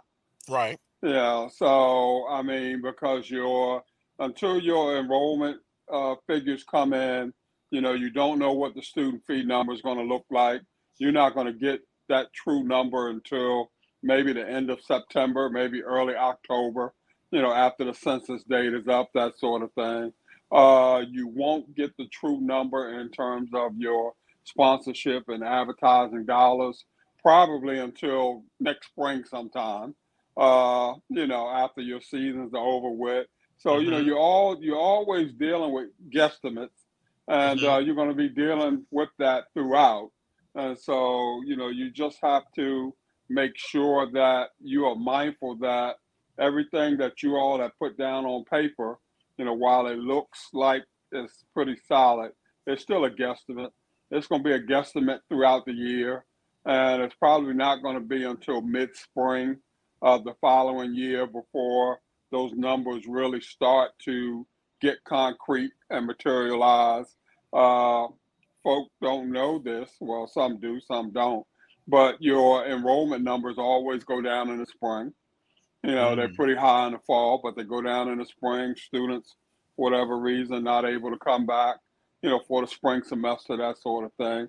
So it's going to affect your your student fee uh, you know, in terms of what you may or may not have budgeted. You know, what you hope is that, uh, you know, you're getting some new students in uh, for the Mhm. spring. So, you know, you hope that it offsets it, but I don't think it ever truly does. And, uh, you know, so it's a it's still a crapshoot, Carlos. The only Right. thing July one does is give you a definitive deadline in terms of yeah, now we can truly start spending the next physical year's monies. But you know, the next physical year's monies aren't truly, truly there and probably won't be there until at least the end of the first semester or early the beginning of the of the second semester. So, you know, you're you're pinching pennies and you know, you're talking with your, you know, business folk in terms Mhm. of, you know, what can be, what could be, what should be, what we would like for it to be. And uh, you know, you just hope you get within maybe five to eight percent of that optimum number that you're that you're looking for. You know, but all the while, you know, you're looking to kind of cut here and there wherever you can. You know, trying to save here and there, trying to cut back on costs here and there. And uh, but you know, ultimately, you know, Carlos, for ninety percent of us, you know, we're going to end the year again in the red. And, uh, you know, only thing we can hope for is that it's not as red as it's been in previous years and that we're making a dent in terms of trying to budget this thing out the way that it should be in terms of evening things out. Right now, Mr. Wheeler. Hey, I got a question for Mr. Wheeler. Have you, uh, for AD Wheeler, have you ever worked at an institution where the uh, physical year didn't start until October first? Uh, no, I haven't. And uh, uh, and I, you were you were stating uh, at the last show that right, you know, at uh, at A and M that right. the fiscal year doesn't start until October, that sort of thing. Right. Uh, I, I think I I don't know that. I, I, oh, oh, oh, it's tough. It's tough because because for your fall sports, you you you operating out of last year's budget because mm-hmm. you don't Mm-hmm. get that new budget until October the first. Now, uh, I happen to be I had the opportunity to serve as athletic director at A and M for three and a half years. So uh, coming up with that budget, man, I was the biggest headache uh, out there because Hmm. all of your fall sports had to had to come out of the previous year's budget. Mhm. And then it's just Mhm. like you're saying, you had you you had to guesstimate what you needed for the October 1st for that year, and then you had to hope that you don't go over what you're already doing. So it, it was kind of tough. And uh, we, Mhm. we had to do a lot of uh, a lot of praying, a lot of holding back because we had to make sure that we had enough funds to start off with football. You don't want to go to a, a new football season, you don't have any money, uh, you know, Mhm. because of the, all the expenses that are involved in football. So uh, we were able to balance that. But for the schools who started October the 1st with their new budget, that's a different animal now. That's a different Mhm. animal. And quiet as this kept, Carlos, quiet as this kept, Carlos, uh, uh, you know, your your football programs and really basketball programs also, they've been spending money way before uh, July 1. Yeah. Well, I'm You not surprised about of- that. A lot of these, a lot of a lot of these companies, a lot of these You companies will give you what it is that you need or let you order what you need in advance, you know, knowing that they're not going to get paid until after July 1. You That's a know, line and a- in a lot of instances, Yep. in terms of football, if you don't order uniforms and things back in December or January, you're not going to get them in time for your football season. Right. And You same know, thing so in I basketball. mean, You have to shoulder pads, helmets, things of that nature. You know, so coaches are ordering things as early as the December prior or the January. Mm-hmm. You know, in terms of for the next fiscal year, you know, the the, the money's not coming out of the budget un, until then. So you know, as, as coaches, they they know they they're spending early dollars, and uh, but from an athletic director point of view, you just hope that it's going to be there at, at the end of the day. So they're Hey, still dude. trying to keep track of everything, but you know, you you kind of wondering if you know everything's going to be on the up and up. Boy, I, I tell you what, the, th- those meetings I know are. If I could be a fly on the wall, hey, you guys, you guys remember um, uh, Reverend Reverend Ike? the crawl. That's what I was. I was thinking about that. Y- y- We sent off for the prayer call, you know, because you know he he said it wasn't um, the love of money is the root of all evil. He said the lack of money. Right. And, and, and you know what? I think about that, uh, Wheeler. That's why they paying the ads the big bucks to get all of these these, these, these uh these things done. Um, but I, I appreciate that because the average person maybe don't think about some of these things that um, the director of athletics and their staff have to uh, have to Well- go through. Well, well, the other part of it too, Carlos, is that a lot of this number crunching is done way prior to July 1st. Yeah. Mhm. That, that- that stuff is done back in March and April Yep. because budgets are set up around that time through your legislative process. So, Mhm. from an AD's perspective, well, from a presidential standpoint, you're looking at enrollment and what you're Mhm. reading on social media when you hear about schools like Florida A&M and o- others who's on social media. How's the housing situation on campus? Well, we're busting at the seams. That's a good sign because that That's, could that's a mean good that problem to have. it's right? a good problem to have. But Mhm. then you'll see once the enrollment comes in, because you have to provide a, a target number in terms of to get your funding. So if you overdo it, it's not good because that means you have to meet that projection. If you underdo Mhm. it, that means you're not going to get a lot to start. Then you got to go from there.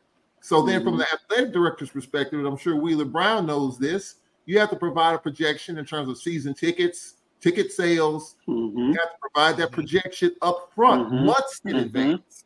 And so Mhm. that's why when you've had Roman Banks on, he keeps pushing season books. He calls them season Mhm. books because that's Mhm. money that you can get you know, well in advance. So that's you know it's a it's a very tough balancing act that ads have to follow because you have to meet the projections. If you and you're setting your you- you're setting your targets, uh, Carlos, especially in terms of the season books and things of that nature. Because when you when you're looking at the schedule, you know, and I may have somebody on a schedule who normally doesn't draw as well as other schools, you know, then you know you got to make amends you know, for for that particular purpose.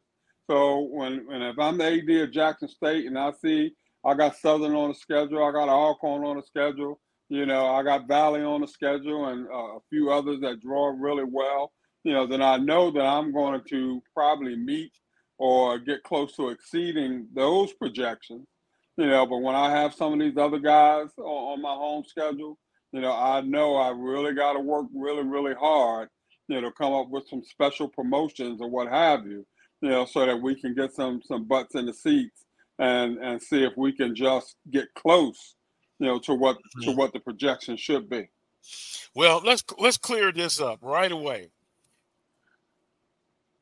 When you, to your point, if you're an AD in the conference and we say Jaguar Nation, do your ears go up? You excited? You know about what they will bring as far as they travel. Southern University, you get excited. Oh, definitely. Oh, no doubt about that. No, I just Oh, want to clear that up. You know, Carlos, you can't, and get, Jackson. you can't, you Yeah. can't get you can't get excited enough. You, you, Yeah. can't, you can't get excited enough. You know, you you know that the you got to have the tailgate spots ready on Wednesday. You know, you know that the RVs are coming and all that sort of thing. You know, my my biggest headache is getting the uh, University of Mississippi Medical Center not to park in those lots on Wednesday Ah. you know, because they they normally park there throughout the week. You know, normally we'll get them to give up Friday, you know, so that you know people want to tailgate for Saturday's game, that sort of thing. But when you guys come in town, we got to find a way to close those lots off on Wednesday, you know, in order to, for them to be ready, you know, for when you guys come through. But like we said, that's that's a good problem to have. I'd rather have that problem than than have it the other way around. So yeah, but when I you know when I look at the schedule, see some of these other guys are coming. Yeah, I mean you just kind of shake your gonna have that head and you know wish maybe a promoter would step up so you can move the game to uh, Tallahassee or somewhere, you know, or, or Mobile or something like that, you know, so that you wouldn't have the issue of trying to fill out your stadium at home, you know, with a, with a team that doesn't necessarily draw well. And, You and that's the unfortunate part, Carlos. Uh, as, as great as our fans are, and we know without calling out any, and I'm not, there are some schools that travel really well. We know who those are. There's some Mhm. programs in this conference in football that don't travel well. We know who those Mhm. are. And I think Yeah. that's that's the challenge that you have to deal with with the fan bases that don't travel well because you know your Mhm. fans are going to be there, but then you hope you hope that others the team that you're playing those fans travel well. Unfortunately, that's not the case and that that's what makes this a little you know dicier at times. We we know the Gramblings, we know the mm-hmm. Alcorns, we know the Southerns, we know the Jacksons, but then the others, you just you just hope that they improve their involvement in in supporting their teams on the road. That that's a big challenge. Well, I, And, I, and Carlos, I- I, would say this. I, I would say this, Carlos. On top of what Charles has said, you know, it's it's not the responsibility of the opposing team to fill your stadium. right. You know, Right. it's the responsibility of the home team to do what it takes to get their fan base out and get them above and beyond. You know, in terms of you know their their support and uh, to get them to fill that stadium. So you know, while you know we as ads, you know, definitely smile when we see the big attractions coming in, that sort of thing. We know that at the end of the day, it's our responsibility to get those stadiums filled, even when the competition we know is not going to bring a lot of people uh, to the venue. Right. Coach, Coach Pettaway? and see, Coach go Pettaway, ahead. I, I, oh, I'm tempted to call out a fan base. They are pretenders. um, they don't travel well, but they put it out that they do. And a big clue, they're in the state of Louisiana. Go ahead, Coach Pettaway. Oh, well, no, I was going to talk about, you know, and, and then another part of this puzzle is that as an athletic director, you got to make sure that you're putting together an attractive schedule. And then, like in our case in, in Huntsville, we know that the last Saturday we're going to play in the Magic City Classic in Birmingham. All right, that's a big payday for both schools. Now, how far in advance are you going to put homecoming? Because if you put them too close to the Classic, you go you hurt your out of town people because that's a lot of money that they would have to come up with to come to Huntsville for homecoming and then go to the Classic. So you have, and when you put together your schedule, you have to be mindful of that so that you give your your fan base an opportunity to have money for both to, to, to come to homecoming and then put all that money into the classic. So it, it, it's a it, it's a big thing putting together running the athletic department. It's a big thing in putting together a schedule because a lot of times the conference schedule didn't go in your favor. In other words, because the conference generates, mm-hmm. you know, as an athletic director, when I was there, I wanted to make sure that I had uh, a big draw for every game.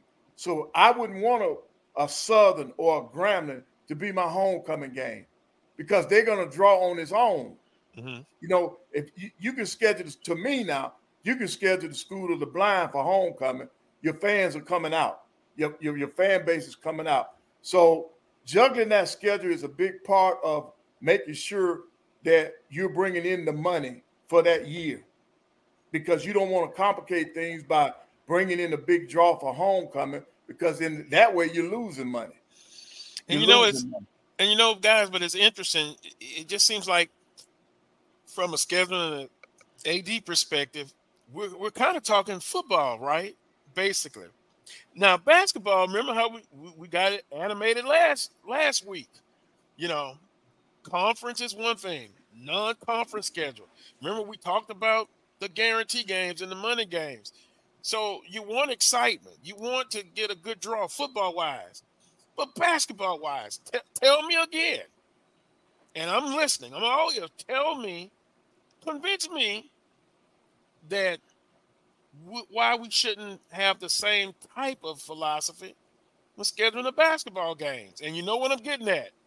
I'm, I'm gone for 10, 12 games on the road and then come home and I'm not doing and, it. And, and, Charles, I know Charles Evans going to say, well, they're not judged on winning non-conference games, but I think you should.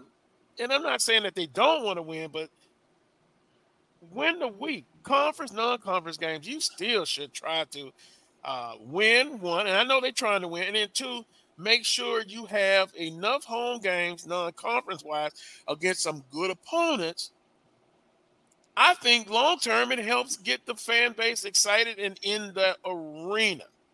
Once again, Wheeler, Coach Pettaway and Charles, if my team is one and twelve and they're making a tremendous sacrifice playing those guarantee games, but I am excited. I've had more f- fun going to a. Ooh, I better be careful here. a family reunion the day after going to losing a loved one. Convince me, uh, Wheeler. Well, I, I, don't. I don't know. I don't me. know if there's any way really to convince you, Carlos, because what we're dealing with on on on this end is the individual philosophies of the schools involved.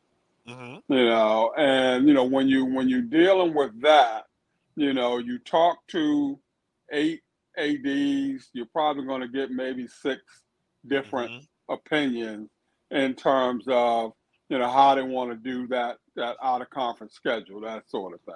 And you know, so like I said, until we can come up with some kind of definitive process that's going to serve everybody, you know, you're going to get you know the one in twelves or you know, the, the four and seven or, you know, what have you, that sort of thing, you know, because of the different philosophies of, of the people involved. And uh, until that changes, you know, you you're going to continue to be frustrated, that sort of thing. Uh, you know, it, it's always good, like I was stating last week, if you can play some winnable games at home. Mm-hmm. You know, a lot of times, you know, it's going to be tough for you to get the good competitive team that you can possibly beat to come into your house if you're not going to offer them some sort of simple guarantee, whether it be meals after the game, whether it be a hotel for a night or, you know, something mm-hmm. to that effect. And, uh, you know, so outside of that, you know, you're going to wind up, you know, giving uh, the School of the Blind $2,000 and some pizza, you know, to come in and, and take that L for you, you know, but at the same, you know, at the same time, for me, I don't care how it's done, you know, or, or who we're playing in those particular instances. I want to make sure that my team experiences some kind of success prior to the beginning of the conference season. And whatever it is that we need to do in order to uh, make that happen, you know, we we got to make that happen. And, right. But it's gonna be it's gonna be difficult to get the top notch mm-hmm. guys that you have a chance of beating at home. It's gonna be difficult to get them into your house unless you're willing to give them maybe a eight, nine, ten thousand dollar guarantee. You know, which you know I, I'm not paying anybody of that nature to come in that can beat me, Carlos, or at least that I think that can beat me. I'm gonna pay somebody to come in that I ain't gonna say I'm expecting you to roll over, but you know I'm expecting our teams to experience some kind of success. Well, well, oh, I'll, I'll, share a quick story with you, Carlos. I was talking to a former head men's coach in this conference the other day, mm-hmm. and he was saying that one year, and he's not the coach there anymore, but this has been four or five years ago. He said one year he had to bring in nine hundred and fifty-five thousand dollars no way. in guarantees. No way. Shame, shame on the AD. Nine hundred and fifty-five thousand dollars in, no in, guarantees. And no and hey, that was just a conversation. He got it done. Hey, that was it. I mean, that, that was just a conversation. So mm-hmm. I don't think that's going to change. I do think that there's probably a team in this league that's probably got a million dollars in guarantees in, in non-conference. I would be because the going rate right now is 100 to 105. You talked about Grand Canyon. This coach told me this they played Grand Canyon. He got 115 thousand dollars from Grand Canyon. So this, this, I think all the money that you can get with basketball, it's kind of okay. You might go one and 12, 0 and 11, 2 and 9, whatever. But if you're bringing in a million dollars in guarantees, I think I think the powers that be, the CFOs, will probably say okay and keep and keep it moving. Now, yeah, but they probably keep you around. You know probably keep you around a little longer. Keep, keep you around a little longer. normally be. And that's you know. why I said it last week. That's why there has not been one coach in this league that has been let go between November 10th and January 4th. It has not happened, and I don't think it's going to happen. It's not, especially when you're bringing in that type of money. Now, if a coach pushes back, okay, they push back. But then what happens there's some repercussions and consequences to that too. So I, I don't see it happening. That's but just, but Charles, Charles, look at it this way. Look at it from a coach's perspective. Mm-hmm. I need my kids to have confidence. So I need to play some games at home. I play some regional games. Right. In, I play games in the region now that that will draw some fan interest. Now I get I get gate receipts for my home games. My kids are not getting their heads bashed in. And then I'm not going 0 and 12, which means that in order for me to have a winning season, you can't you can't lose but two or three games in the SWAC just to have a winning season. Okay, so now if I do this for four years, look at my overall record. Who's gonna hire me when I'm uh, only winning 40% of my games because all of them have been sold? See, that's what they're not looking at for the basketball coaches. Our coaches are not being recycled as head coaches yeah. because of their record. See, that mm-hmm. the, the people that sitting across doing that interview, they're not looking at the oh, you had to play 14 guarantee games. They're not looking at that. They're looking at mm-hmm. your overall winning percentage. Okay, we don't need this coach here. He he couldn't win there. He's only he only won 40% of his game. But they don't mm-hmm. know that I played 14 non-conference games every year on the road against Power Five teams, and that's And just I- not fair. That's why I think But, you got to have a good relationship with your athletic director. You got to have a good relationship with your uh with that president, because if you don't, man, they're gonna sell you down the road, man. And I, had I- I didn't have to play all those games. And I think AD um, Wheeler brought that up before with his example when, when you were at North Carolina A&T. Mhm. You Mhm. you realized that to Coach Pettaway's point, Mhm. and um, you know, i- and you talked earlier about individual uh, ads and how they do things. I know Coach Banks said, "Coach, you're right. The, the right way to do it is the way you were talking about it, but we're not there yet. Shame on them, Wheeler. See, because it 'cause- because it's uh, uh, uh, uh, I'm sorry, five, four, three, two, one. It is for some ads, not all. It's just so easy to schedule those guarantee games, and they're getting their quota done. But what about everybody else? Shame on them. I'm glad they're not like you, Wheeler. You least I, and I, I you. agree. You know, Carlos, I, I could not agree more. I could not agree more uh, uh, with with Coach Pettaway. You know, uh, you know, at the end of the day, what's going to happen is maybe you know that if that HBCU coach is applying for a position at another HBCU, then they understand. They know the dynamics. So, you know, that part is not going to necessarily be an issue, is if they're stepping outside of the HBCU box to try to get that next job. You know, that particular AD probably will not understand, you know, the dynamics and things of what's going on. And, you know, what it also does, Carlos, it causes us at HBCU, you know, maybe to keep our coaches a little longer than we normally would keep them mm-hmm. because you're going to have to provide a sense of loyalty to them, you know, for them extending themselves in, in that manner. You know, so I, I may keep a coach eight years that I probably should have only kept for four, you hmm. know, sim- simply because of, you know, the fact that, you know, he was great to get along with, good guy, but, you know, he bought into our mission in terms of, you know, how we wanted to do things from a guarantee point of view, that sort of thing. And so, you know, from AD's point of view, you're probably going to keep that guy a little longer than maybe you sh- he deserves to be kept. You know, so you know it kind of kind of plays back and forth uh, in a, in a lot of areas. But you know, like I said, I've told a guy, you know, look, you know, I, I'm I have to extend your contract simply because of the fact that you know somebody, the next AD that you go to, look at your resume and see this one loss record. You know, they don't understand the dynamics behind you having to play all these guarantee games, that sort of thing. They'll just look at you as having a winning percentage of uh, 47% or what have you. They're taking your resume and putting it in the trash can so fast, you know, it, it, it makes your head spin, you know. So I feel that that sense of loyalty to you, you know, I need to give you, you know, three more years or, you know, what have you, and let's keep it moving from there.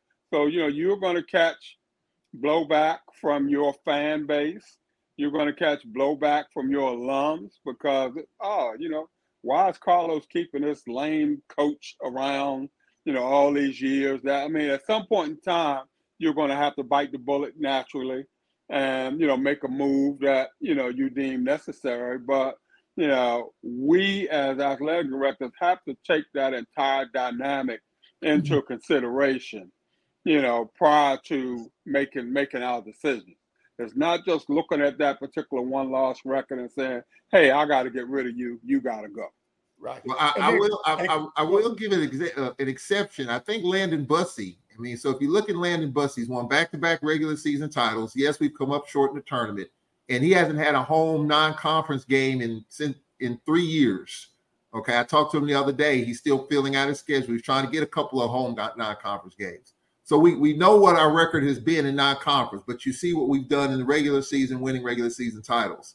This past offseason, his name has come up for some opportunities. Coppin State, for one, is right there in his home in his home state. So there mm. are opportunities at the HBCU level. There's opportunities when you're successful in conference, like he's been, where his name has come up. I'm sure Johnny Jones's name has come up, but he's been at he's been at LSU, Nevada, and other places. So I think, and, and he's had struggles too in non-conference. So I think on one hand, yes, you got to give that up in terms of how much money you got to bring in. But if you're successful in conference in the tournament in the regular season, that could, that might, it possibly could lead to your name being thrown out there for other opportunities. So I, I think I think it's a tough situation there. But I think if you're successful where you are, which is in conference, I think your name will will, will come up a little bit more. I, I, am not saying I'm diminishing non-conference. I disagree. I disagree. I disagree. Landon's, Landon's name, I would like to, Landon's would name like has see. come up at Coppin. Landon's name has come up at Coppin. And that's a Coppin bad. Is in the same. Coppin is in the same predicament as Alcorn. Yeah, that's you a know, la- they got to go out there and play those guarantees like that. I mean, besides them being a Baltimore boy, you know, I'm a Baltimore boy, so you know, I know of Landon very well, that sort of thing, and I also know the dynamics behind Coppin State. But he would be walk. He would have been walking into the exact same type of environment where he'd have to go out there and play those guaranteed games, and you know, so I I look at that. You know, you, you if you have an opportunity to get a you know, Baltimore native back, somebody that knows the lay of the land, that sort of thing. And he's already indoctrinated into the process of having to play the guarantee games and things of that nature. So it would have been a win-win for Coppin. There's no doubt about that. And uh, if I'm them, I would have pulled the trigger on that one immediately. Now that they did a bad job with uh, hiring a guy that they had, uh, Larry Stewart, but uh, you know, Landon would have been a more attractive option for me simply because of his head coaching experience there at Alcorn. Yeah, and I think what we need to look at in basketball, okay, just like in football, you got the preseason challenge with the MEAC, you got the postseason in in, in the, the game in Atlanta. What for years I talked about us having a, a, a preseason tournament with the MEAC. If we're not gonna have a preseason, they need to look at having postseason. I still think that they need to look at having a uh, HBCU championship, national championship. I, I, think they need they should look at look at that in basketball, both for men and women. Mm-hmm. But but but I think the challenges they should we should do that, man. We should play each other to to bring uh bring about interest in our own HBCUs. And I attempted to do that. Mm-hmm. Uh, and, and, in fact, I was trying to get uh, Dr. Cavill to help out with that. That was one of his goals, and and and I was interested in. I was trying to set it up, but I, I think we need a a, a, a MEAC SWAC challenge in basketball. In other words, to revisit, boy, the, the conversation, it'll continue. Uh, have you seen some of the comments in, in, in the chat room? Um, one in particular was talking about uh, guarantee games. I think it was EA. So how would the panel uh, play pay for the other sports if you don't play guarantee games? Let me just say this, and Willie, you can speak in Pettaway to it more so than me. I just think after all said and done, I think you have to have some balance with this scheduling. Right. That's crazy to, to, to pay those all those 10, 11, 12 games year by year. I would accept, you know, occasionally doing that. Okay, maybe just one year. But I've, I've had that before. Yeah, I, I understand, Charles, but guess what? And, and some of the people in the comments are talking about is it important to win non-conference games? Yeah, I think so. Yes. But, Yes, but guess is. what? But if your barometer is set where, oh, you're only going to be uh, rewarded, you're not going to be fired unless you just win the conference game. Somebody on the panel made the point. I mean, it's a lot of pressure. If you're one and twelve, and then you come into a conference, and because of, of the RPI of the conference rating and stuff, you literally can't lose but maybe one conference game. That's a lot of pressure. So I, Mhm. I, I, just think we got to have balance with this. And um, I'm, I'm just not. T- there, there you go. See, the problem is not playing the guarantee game, but keeping the majority of the money you raise. You can't. So that's the issue. Wait a minute, EA. Where, where are you from, EA? Right. He telling the truth. Are, are, are, are, are you a that- that's the Southernite or. Jackson State? No, no, that's See, that, that that is is true. That, that is there busting- absolutely true.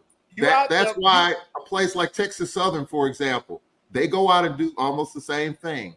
But if you look at Johnny Jones and the staff, he's got seven coaches, probably needs two more. If you look at their facility, you look at the basketball offices, a, a lot of that stuff is done due to the money that they bring in in those non-conference games. Reinvesting So- in the But, but, but but they keep the money is what he's saying. Right. Majority of it.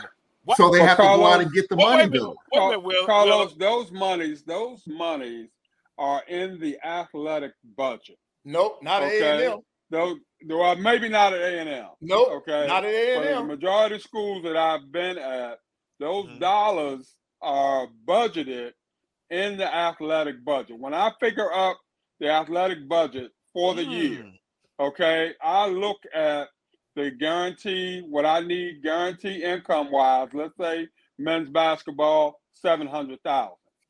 I put seven hundred thousand in the revenue line of the athletic budget, okay, because those dollars I'm expecting from uh, men's basketball. If I'm getting 1.5 million in terms of a football guarantee, I'm putting that 1.5 million in the revenue line for athletics. So all that is part of my Mm-hmm. 15 million dollar budget or 14 million dollar budget. All that is a is a part of that. So now I hear where a lot of the schools kind of take those monies and they move it to English or Spanish or what have you, that sort of thing. But uh, you know, for for the majority of the schools that I've been at, that that is part of the athletic budget. You know, so those monies are spent or encompassed in the athletic budget prior to those dollars getting there. Well, my producer is saying we got to reel it in. right, You know, okay. look, look, Coach, Coach Pettaway, we we didn't even get to the uh, summer leagues and uh, quick, quick, quickly. Um, All right, real, real Da- quick. Damon, Damian Lillard and, and James Harden. No, they, they're still up in the air because now Miami's looking at him Embiid, so they might not even get Damian Lillard. They, they, Jimmy Butler that wants rally, Embiid Carlos. in there. Jimmy Butler wants Embiid in there. Okay, so we, we got to talk about it next week. What? We got to talk about it next week. Well, oh my, good- ooh, No, my. Butler wants Embiid. I had to take my hat off on that. Oh, my blood pressure. Oh my goodness. Oh my. Wait a minute. And big, y- y- you know what? My best friend's watching, and he's a Philadelphia 76er. Unbelievable. I, I, Yep. I'm shaking. So, I'm almost so Dame is dead. So, so the Dame Lillard trade might not happen to, to Right, that's what they're saying. Oh well, well I, well, I'm going to disagree again. I think it's going.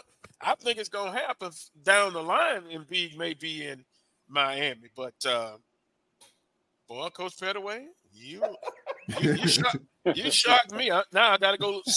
I got to go look on the internet and all my sources. Um, want to thank all of our guests, uh, and next week I guess we will. Um, we'll get to the summer leagues, and um, we'll have an update Yeah. on the. Uh, uh, the free agency. Uh, Call Pat. yeah, well, you know I'm calling Pat. don't um, don't forget, we want to thank all of our guests. Uh, of course, we had Harold Blood Jr., Ckelby Givens, Charles Edmond, Coach Pettaway, Wheeler Brown. Uh, continue the conversation. It's hot and heavy in the chat room on YouTube. Um, that's what that's what we like. Um, want to thank Melody for producing today's show. Um, no closing comments today. We got to get out of here. But with that being said, uh, we appreciate everyone for tuning in. Make sure you join us next Saturday at 11 a.m. post SWAC Football Media Day. Coach Pettaway, Yes. who wins the West in football? Uh, I, I'm gonna go with your Southern Jaguars. I think ready. they, I think they'll come out of the West. And in the East, in the East, I got to go with my Bulldogs with fam. You pushing them. Wow, Wheeler. In the West. Mm, In the West, I'm gonna go with Southern, Uh oh. and in the East, I'm going with Jackson State. Whoa! Wow. Charles, we'll They're just gonna- wait for they're your gonna shock- prediction. They're gonna shock the world. They're gonna shock Yep. the world. Well, I don't necessarily say shock the world. I think that's still a pretty good, pretty good uh, football program. And uh, TC Taylor, I don't think he feels the pressure. But if he doesn't, if he's not successful, he will uh, will feel it. There's pressure. Who we will see Tuesday, we may not see the following year. Who's on the hot seat? All that Right. good stuff. we're out of here. Have a great weekend, everyone. Join us next Saturday at 11 a.m. for another edition of the Carlos Brown Show right here on the Black College Sports Network. Remember, like, subscribe, and hit that notification button, Black College Sports Network and the Carlos Brown Show. Until next Saturday, peace and God bless.